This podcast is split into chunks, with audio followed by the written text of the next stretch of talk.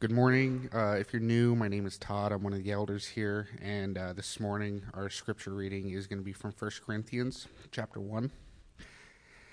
It says, I always thank my God for you because of the grace of God given to you in Jesus Christ, that you are enriched in him in every way, in all speech and all knowledge.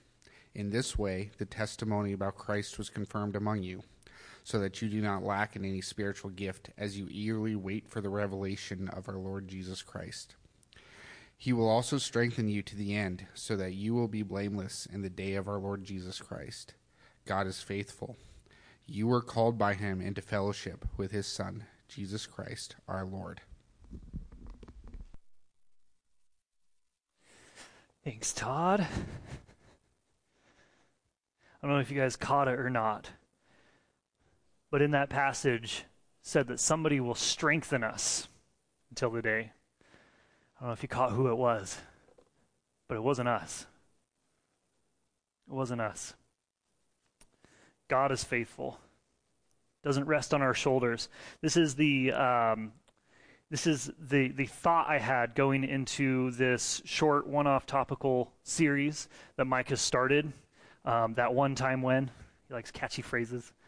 Um, and I was thinking about how I could add to this. And I thought, what about that one time when Mike taught a youth camp? Because we're about to go to youth camp. And specifically, it's, it's actually the, the location we're going is the place I met Mike. First, well, okay. Not entirely. Well, kind of true. It's the first place I served with Mike. I'll say that. It's first, first place I served with Mike in a youth capacity. Um, for those of you who know me a little bit, I was homeschooled, off grid, in the boonies, total redneck hillbilly um, through and through. And uh, my parents didn't believe in youth group. That was where kids went to play. Um, and we were there. To, we weren't going to be there to do that. We were going to be wherever we were going to be. We were going to be learning. so I was not allowed to go to youth group. So when Mike asked me, "Hey, you want to go to youth camp and help out?" It's rather a shocking thing. And yet it started something incredible. And, and so as we're reflecting on stories, although we're reflecting, reflecting on scriptural stories, I wanted to reflect on the scriptural passage he pulled up the effect that it had on the youth kids while we were there, and the effect that it ultimately had on myself and, and many of the leaders that you see around this church today um, who serve in, in various different ways today. Um, a lot of us were there. A lot of us were there at that camp, and a lot of us started down the road that would lead us to stepping out uh, to serve downtown Coeur d'Alene with our lives in the name of Jesus. So we're going to look at Hebrews 6, because that's the passage he spoke on.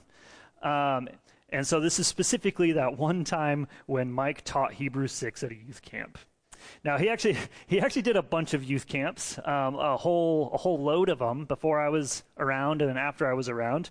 Um, but we're going to talk specifically about the one that brought me into ministry with Mike and a large portion of this staff. So the year was 2017. Campground Twinlow. As I said, yes, that is the same Twinlow we are finally going back to. This will be the first time we've been back there. Um, we're going back this year, which I'm really excited about because this is also Transform Ministries' first youth camp ever. Um, we planted in the midst of COVID, and um, so we didn't have opportunity for youth camps because they told us we could only bring 10 people, and I have 14 leaders, so that wasn't going to work. I needed more than 10 people. So, um, so yeah, uh, I was serving in the sound team at the time, working at a place called Cardinal Health in Spokane Valley. Um, the work was reasonably rewarding. It was in the medical field. It, it wasn't it wasn't completely useless work. It, it had value to people's lives, and yet I found that I was oddly dissatisfied oddly dissatisfied with what I was doing, and not in the not in the typical way of of everyone hates their job, right? Not in the typical way of going to work as a grind, um, it, it's it's not that sense. I was oddly dissatisfied in that I felt unfulfilled in a spiritual sense. I felt very unfulfilled in a spiritual sense. Um, myself and my closest friend at the time, um, well, he's still my, Tim. If you're listening, you're still my closest. I swear, but but closest friend he was working in an auto body. He was dissatisfied with what he was doing. I was working in the medical field. I was dissatisfied with what I was doing. And we both came to the conclusion nobody in our generation talks to each other. We talk to each other virtually online, but we don't talk face to face very often, except one spot, one spot in America. You want to have a conversation with somebody, it's almost always the same thing. For my parents' generation, it was, hey, would you like to grab lunch? With my generation, cup of coffee. Specifically what it was. And so I decided in that moment, hey, Tim, I know nothing about coffee. You know nothing about coffee. Neither of us have ever run a business. You want to start a coffee shop? That's the heart of the millennial, all the passion, none of the discipline. That's my generation.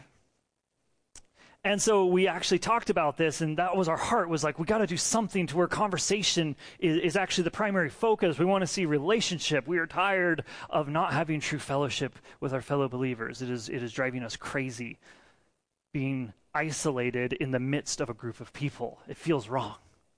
And so it was driving us nuts. And so we finally decided this is what we're going to do. You know, I think this is what God's calling us to. And then uh, Tim asked the fatal words What would it take for us to drop this dream? What's the, what, is there one thing even that would stop us from doing this? And I uttered, I uttered, Well, if somehow one of us got called into ministry, and God was like, Oh, okay. So here I am. We're planning on doing the shop. I'm sitting in service, but in that service, this is back at Calvary Rathdrum where I came from with Mike Jacobs. Sitting in that service, I'm praying, Lord, I know, like, I feel like you've got me on this course, maybe. Um, would you confirm that to me? What am I supposed to be doing? What am I supposed to be doing? And then finally, the words came into my head of, Lord, if you open a door, I'll walk through it. If you open a door, I'll walk through it. I want to be available for whatever you would have. If you open a door, I would walk through it. Immediately after the worship set, Mike came up to me and asked if I would help with a youth camp. I had never done before. On my anniversary, that's when he wanted to do this youth camp. On my wedding anniversary. Everything in my mind said, no way, not a chance. Uh, my wife will kill me, and um, I've never been to a youth group. Um, if you hadn't noticed, Mike, I'm a little bit odd. I'm a little bit weird. Like, why do you want me there? And he was like, no, I need a, I need another guy leader who I can trust and, and you're trustworthy and like you you've been background checked already. You're serving like it, it would be it's convenient. and so I said yes because I felt like God immediately opened that door because I asked him. Um, I felt that it was 100% God opening a door, and it was my responsibility to either honor my word to the Lord or um, or to run and hide. And so I honored the Lord. I went to camp, and, and Hebrews 6 is what Mike was teaching on. Throughout this series, I think it was it was either three or four kids that year gave their hearts to the Lord.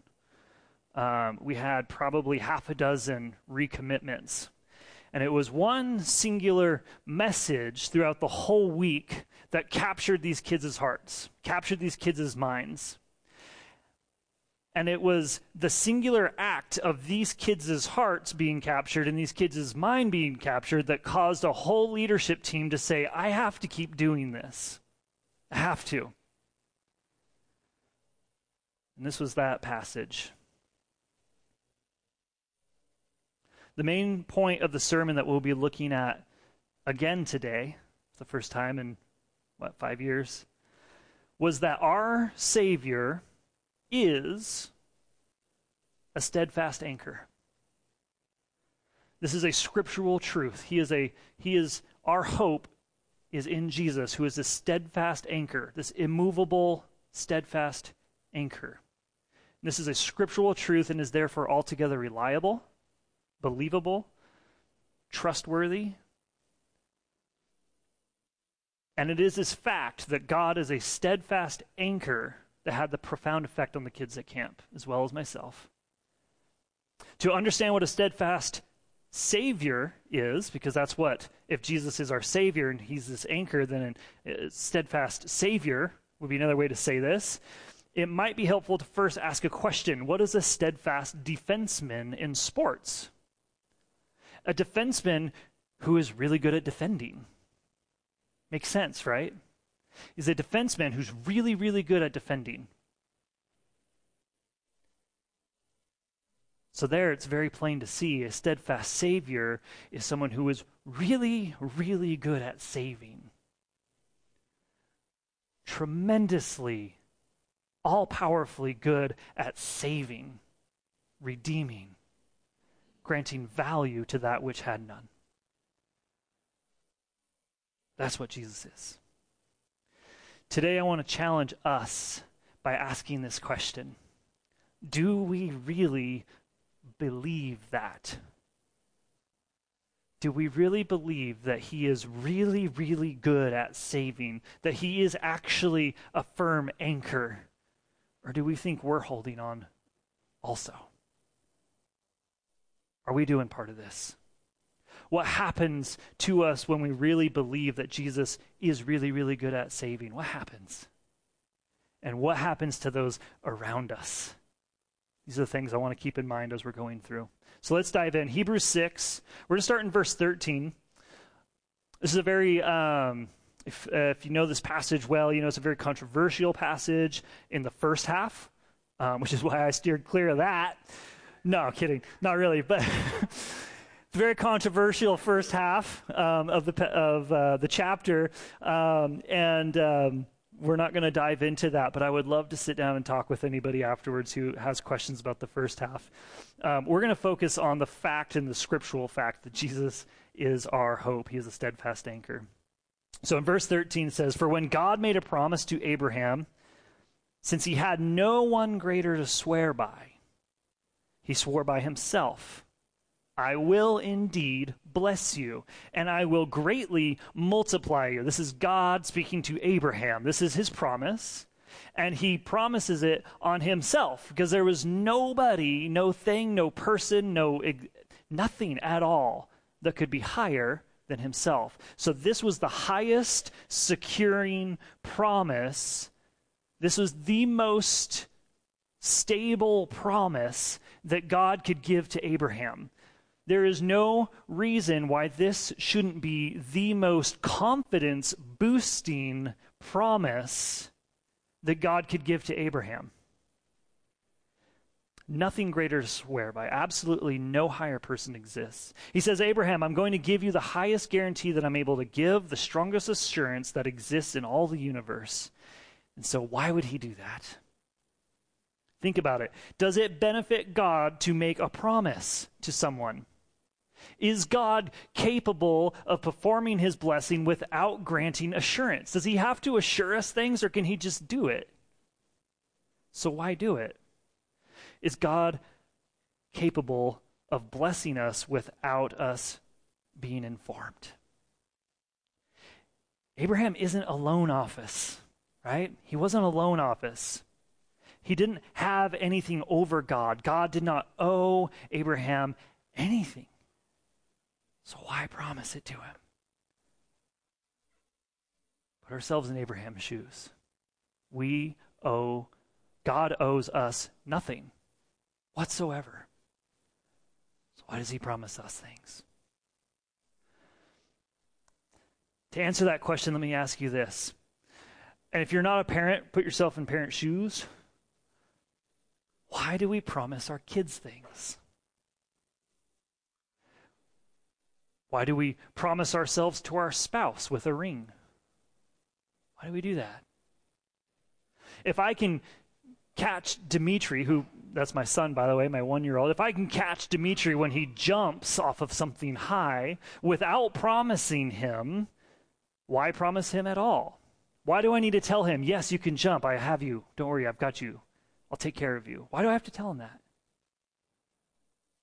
Is that for me? Or is that for him? If I can stay faithful to my wife without a ring, why wear it at all? If I can protect myself, keep myself faithful to her forever, even if I don't have a ring on, why wear it? I tell Dimitri that I can catch him and will catch him because I want him to put his absolute all into the jump. I want him to put everything he has his full confidence into that leap, that jump, because with confidence comes a much better jump. And I want him to learn the motor skills. I want him to have that confidence because confidence builds skill. Confidence builds relationship and rapport between himself and myself. I tell my wife that I will stay with her until death so that she will have the confidence to dedicate herself to our house with the full assurance that I'm there no matter what, and she does the same for me. She does the exact same thing for me. We both know that we can dig in and spend our lives building something together. I can do that with her. She's promised herself to me. I can spend my time dedicated to building a life with her. That's where Dimitri came, by, came from, by the way, that confidence. He was born out of our confidence in each other. I looked at my wife and I said, Yes, I completely believe in starting a family with you. I completely believe in that. Not only do I have the faith that you'll be a good mother, I want to raise a family with you. It's not just a faith thing, there's a desire there. I don't just have faith that she can do it, I want to do it with her. And so I give her that confidence with this ring, with that promise. I give my son that confidence so that he can jump. Confidence builds openness, and openness builds relationships. I'm going to say that twice. Confidence builds openness. When you are confident, you can be open. And openness, once you're open, that builds relationships. We know this. Marriage counseling, what is it all about? Getting people to talk, communicate, right? I say marriage counseling, any counseling. It's all about getting the other person to be open and talk. And if there's confidence there that, yes, this is a trustworthy, safe person that I can be open with, then you start being open with them, and that openness leads to a better relationship, a deeper relationship. Confidence builds openness, openness builds relationships. God wants every one of us confident. Do you feel confident today? I kind of feel confident right now, but I'll tell you this week there was at least three times where I was like, why am I doing this? I didn't go to seminary. why am I here? So many times I asked myself that, and God had to gently rebuke me. I called you. Calm down and jump. I promise my wife and kids things because I want to build the kind of faith in each other to make way for openness with each other so that we might grow in our love for one another. Simply put, we promise things to each other because we love each other enough to want to give the kind of confidence that leads to openness. And I'll give you a little challenge here. This is not what the passage is talking about. It's not talking about marriages, but we see we can understand our marriage better by the way God treats us. There's there's a reason why there's a picture there. If your marriage does not have openness, ask yourself is there confidence? If there's not confidence, ask yourself why not? It's an encouragement I have to level up myself on a regular basis. So continuing on, verse 15, he says, And so, after waiting patiently, God has, has given this promise to Abraham. He's, he's attempted to give him confidence, but we'll see that doesn't necessarily grant confidence. But he has attempted to give Abraham confidence. He says, And so, after waiting patiently, Abraham obtained the promise. Sure enough, he got it. He obtained it. God was true to his word. For people swear by something greater themselves, and for them a confirming oath ends every dispute no matter how loving the promise is, the promise is only as strong as the promise giver, right? And so people will promise upon bigger things. I swear on my mother's name. Don't do that, by the way. But you'll hear people say that. Look for something bigger. I would never disgrace my mother. So I'm being honest. Now, God had nothing higher to give than himself. But I want to ask you Think of it this way. There, it's not that he had nothing higher to give, so he gave what he could. He gave everything. The creator of the universe, his promise is so solid, so profoundly steadfast, that if fully understood, God's character, his inability to lie, his love for his people, his intelligent design over creation, if fully understood all those elements, God telling Abraham would instantly, radically change Abraham forever. If he fully understood all of that, God could tell you anything like stab your son with a knife and he'll be okay. And somebody like Abraham might do that. Which, by the way, he tried and God stopped him. if you're not a believer and you're like, what's going on with that story? See me after. We'll talk about it. It's, it's fun stuff. It's fun stuff. Goats died instead, don't worry. But that confidence should be superseding over everything. He didn't ask Abraham to guarantee his own blessing. Abraham would be incapable of guaranteeing his own blessing. Notice something about Abraham's blessing here. Most of it, in fact, the, I would say um, the majority of it, the greatly multiply part at least, will happen after he dies. Abraham doesn't get to physically see the blessing, he doesn't get to see it all. Most of it happens after he dies. Now we have the nation of Israel. We understand that it, you know, it was fulfilled and God was good and, and Abraham was indeed blessed tremendously for generations. Abraham didn't get to see that. The blessing came after he dies. It's really hard to believe in something that's going to happen after we die. There's something uniquely difficult about us having faith and trusting in something that's going to happen when we can no longer control the thing. Because after we're dead, there's nothing we can do about it.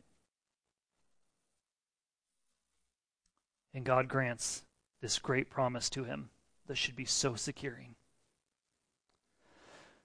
Continuing on, verse 17 says, Because God wanted to show his unchangeable purpose even more clearly to the heirs of the promise, he guaranteed it with an oath. So that through two unchangeable things, in which it is impossible for God to lie, we who have fled for refuge might have strong encouragement to seize the hope set before us. Strong encouragement. God desires that we would be so encouraged, so strengthened, so fortified that we would have nothing to do except just firmly seize what He has put before us. That there would be no fear, no second guessing, no regrets. If we are certain that God has put it there for us, there should be no fear, no word of any man or any religion or any ideal should be able to tarnish that because it came from God Almighty who is perfect. This promise is given for the encouragement of those who call Jesus Savior. But let's slow down for a moment. The strength of the encouragement relies on one thing. The strength of the encouragement, okay? He is guaranteed. He said, Here, here's the promise. This is sound. This is steadfast. This is true. This is sure. That can be 100% sure, true, and correct, and you can still not be encouraged. And why is that? The determining factor in how much encouragement we get from God's promises is our own faith that God is who He says He is, can do what He says He can do, and fulfills what he promises. Telling somebody who doesn't believe God at all that God has this promise for them will not encourage them whatsoever. The strength of the encouragement is dependent on how much you believe God is who he says he is and how much faith you actually have in his word. The hope is there, but it has to be seized. What does the writer mean by this? Ultimately, the amount of confidence will come down to your belief in the promise giver. A promise is much like a rope. We can visualize it this way if this is helpful. Climbing rope, by the way, I had to search this up because I'm, I'm not a climber, um, but I had to look this up. Climbing rope is not rated in hundreds of pounds, as I assumed it probably would have been. It's actually rated in thousands of pounds. Climbing rope, the, the lowest grade official climbing rope um, was something like 1,700 pounds it could hold. Crazy, so much. And like a single or a double rope was like 2,000 something pounds. Tremendous. That's a lot of weight. So when an instructor looks at an 80 pound middle schooler and says, That will hold you, allow it to hold you. Just allow it to hold you. It's going to, just trust it. It's going to hold you. He is very, very, very correct, right? That instructor is correct. So why is the middle schooler still holding onto the wall for dear life? Better yet, why are we? Why are we hanging on to fear around God's promises for dear life? Maybe some of you in here don't struggle with this, but I've very rarely ever got to know somebody and found out that they didn't have some sort of fear around God's promises, whether it was salvation or God's calling on their lives or his faithfulness. Very rare. We struggle with this. There's so much climbing that we could be doing if we trust the rope. But we're so, so stuck on that wall, checking over and over again, checking the rope. Like, ah, is there a fray? Is there a tear? Is it good? Am I clipped? Looking so hard for any kind of weakness. Any kind of weakness. Is there something I'm missing about God? Is there something I'm actually supposed to be doing that I'm not doing? Is he really going to be faithful to me when I thought that thought did that thing? God is not a man made rope. If you're a climber, check your rope. it's a man made rope. Check your rope. God is not a man made rope. There are no frayed strands anywhere. And it can hold a whole lot more than 1,700 pounds. Allow Him to hold you and start climbing. Start climbing. The writer goes on to say, and I say writer because we don't fully know who wrote Hebrews. There are a few strong theories, but no definitive proof, and the writer themselves doesn't say. So, the writer continues and says exactly what that confidence should lead to. He says in verse 19, We have this hope as an anchor for the soul. For the soul. Notice what it is for. We have this hope. This hope is an anchor specifically for something. An anchor is typically to hold a ship in place during a storm. And we have this hope as an anchor for the soul. That eternal little piece of you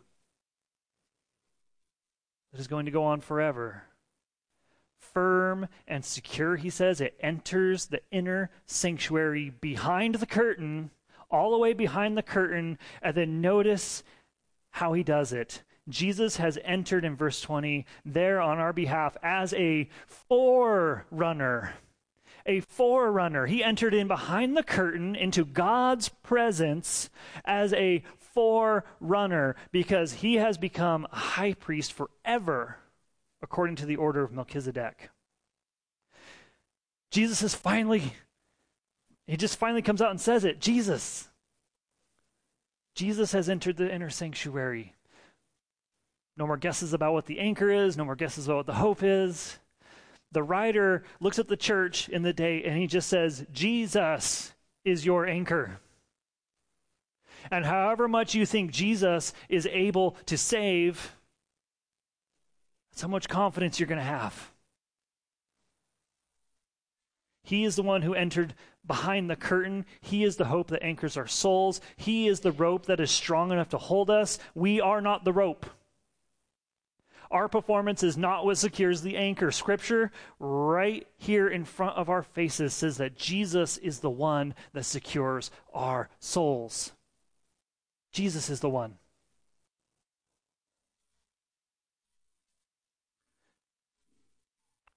And notice that he entered as a forerunner. Funny thing about forerunners, they run before something or someone. A forerunner, in the, uh, the word actually used for forerunner, um, referred to uh, a military sense, someone who would go do reconnaissance, and specifically they were going to go do reconnaissance so that the troops behind them would be able to have safe passage through with all the information, all the knowledge, all the security, all the confidence available to them. Jesus ran first so that we might follow after. That was his goal, that was his intention.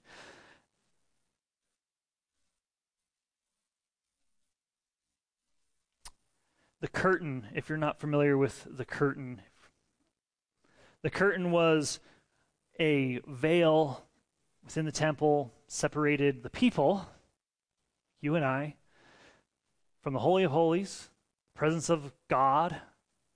And I want you to think about the church that this, w- this letter would have been written to. Some people think this was a sermon that was transcribed. Some people think it was a letter. Regardless of what it was, the church this was given to would have included a whole lot of uh, Jewish believers. Judea, Jews who came out of Judaism into Christianity. I want you to understand the significance of the curtain for them. That curtain, that veil, was the place that only a priest could go. If you were to enter behind that curtain, you would actually drop dead in the presence of the Lord if you were not supposed to be in there. The idea of somebody going behind the curtain was already groundbreaking for them, aside from priests. But the word forerunner would have been revolutionary for them.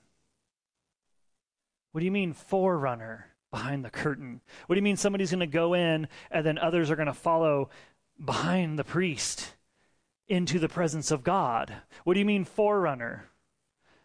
This would have struck the church at that time squarely between the eyes. They themselves, not some holy priest, they themselves have been invited into the presence of God Himself, which should strike you dead. Should absolutely strike you dead. That's the purpose of it. He wanted them to feel it and understand you have been invited in to the presence of God because of the work Jesus did. Every single one of us, the truth is we are not worthy to enter the presence of God, but by one thing that a forerunner went forward first, made the way, paid the ultimate sacrifice in order that we might enter in.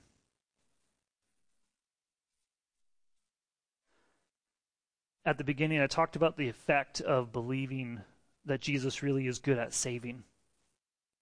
The effect that it had on a handful of kids that week, all those years ago, was that they cried out to God and asked Him to be their steadfast hope. This is a four week series condensed into 30 minutes. so I didn't get to go into total depravity of the human condition. I didn't get to go into our desperate need for a Savior. All we've had time to do here today is just say that Scripture itself, because I believe most people in this room are firm believers, Scripture itself, inspired by God, has told us that Jesus is really, really, really good at saving, and you have nothing to fear because it's not you holding your salvation. It never was. Jesus, the perfect sacrifice, the perfectioner of our faith, is the one who's holding you. And that is a strong, steadfast rope. The effect that it had on my life at that time was I was 27 years old. I took that confidence and put it into action. Seeing a bunch of kids get really, really excited about the fact that there was somehow some kind of steadfast hope inspired me to want to jump in specifically to that. And the funny thing is, I didn't have to ask. Mike came and told me, hey, I think you should be a youth pastor. After freaking out, I realized, well, he's right. I've been feeling this. You see, because when we understand the steadfast hope that we've been given, we are supposed to exude confidence to a dying world around us. We are supposed to then share that steadfast security with the world around us. We as believers are intended to get to the point where we recognize I am saved because of Jesus, so I want to do something about it. I want to be part of his kingdom. I want to take a step forward. This passage wasn't about action, but it had that effect. Had effect on a whole leadership team. I want to take action now that I'm, I'm confident, I'm secure, I know God has me, it's time to get to work. It's time to start climbing. That's the conclusion we came to. No, that wasn't the last time I checked the rope. But the funny thing about climbing is that once you get some momentum going, you start to trust the rope a whole lot more and more and more. Those first steps are the scariest, but you get that momentum, and it becomes very clear that that's a good rope. Worship team, you can come on up as we're closing. Today we're going to share in communion. Um, if there are any here who aren't believers, what communion is in a, in a church is um, we remember the sacrifice that Jesus paid for us. We do it in remembrance of him, something he has called us to remember. And um, I just want to encourage you if you if you've never asked God into your life, um, communion wasn't intended for you, um, and so you can just let the plate pass on by. It's not weird. Nobody's gonna nobody cares. Um, this is just something personal we do for um, our relationship with with our God and Savior. Remembering what He did for us creates a special bond of love, and it reminds us, it reminds us that we are to share specifically in his walk, which includes the suffering, the fellowship. It reminds us how we got saved and where we're going. It's the purpose of it. I want to again um, encourage you guys. I'm I'm really bad at meeting new people. Um, I enjoy people. I'm just I don't know, never been that outgoing guy. And there's a lot more to this chapter than just the passage we've covered today. A, a, reference that's very controversial, especially the top half. Calvinists and Arminians have been debating over this passage for longer than I've been alive. So there's a lot more to be covered. And um, if there's anyone in here who feels like they have more questions regarding Hebrew 6 or really any other passage, but if you'd like to sit down and chat with somebody, um, there's like a little coffee shop right down block and a half makes great coffee and i'd love to meet up with with anybody for a cup of coffee just to talk scripture. More of that in my life please. So if anybody has any more questions i, I encourage you reach out to me afterwards. I'd, I'd love to sit down and chat about anything. Let's pray. Lord thank you for the fact that you are the steadfast anchor. You didn't ask us to do it knowing that we could not do it on our own, you provided. Lord, we can't fully comprehend or understand what it would be like to look at our son, who is absolutely perfect, who is asking us if there was any way to remove the cup, and have to tell our son to keep going. We recognize your love for us as God, I just confess there's times when I think of Jesus as as the loving part of the Trinity and, and I think of you as the harsher. And it's so not true. I don't know that kind of sacrifice to give up my son. You are so, so good. Such a good father.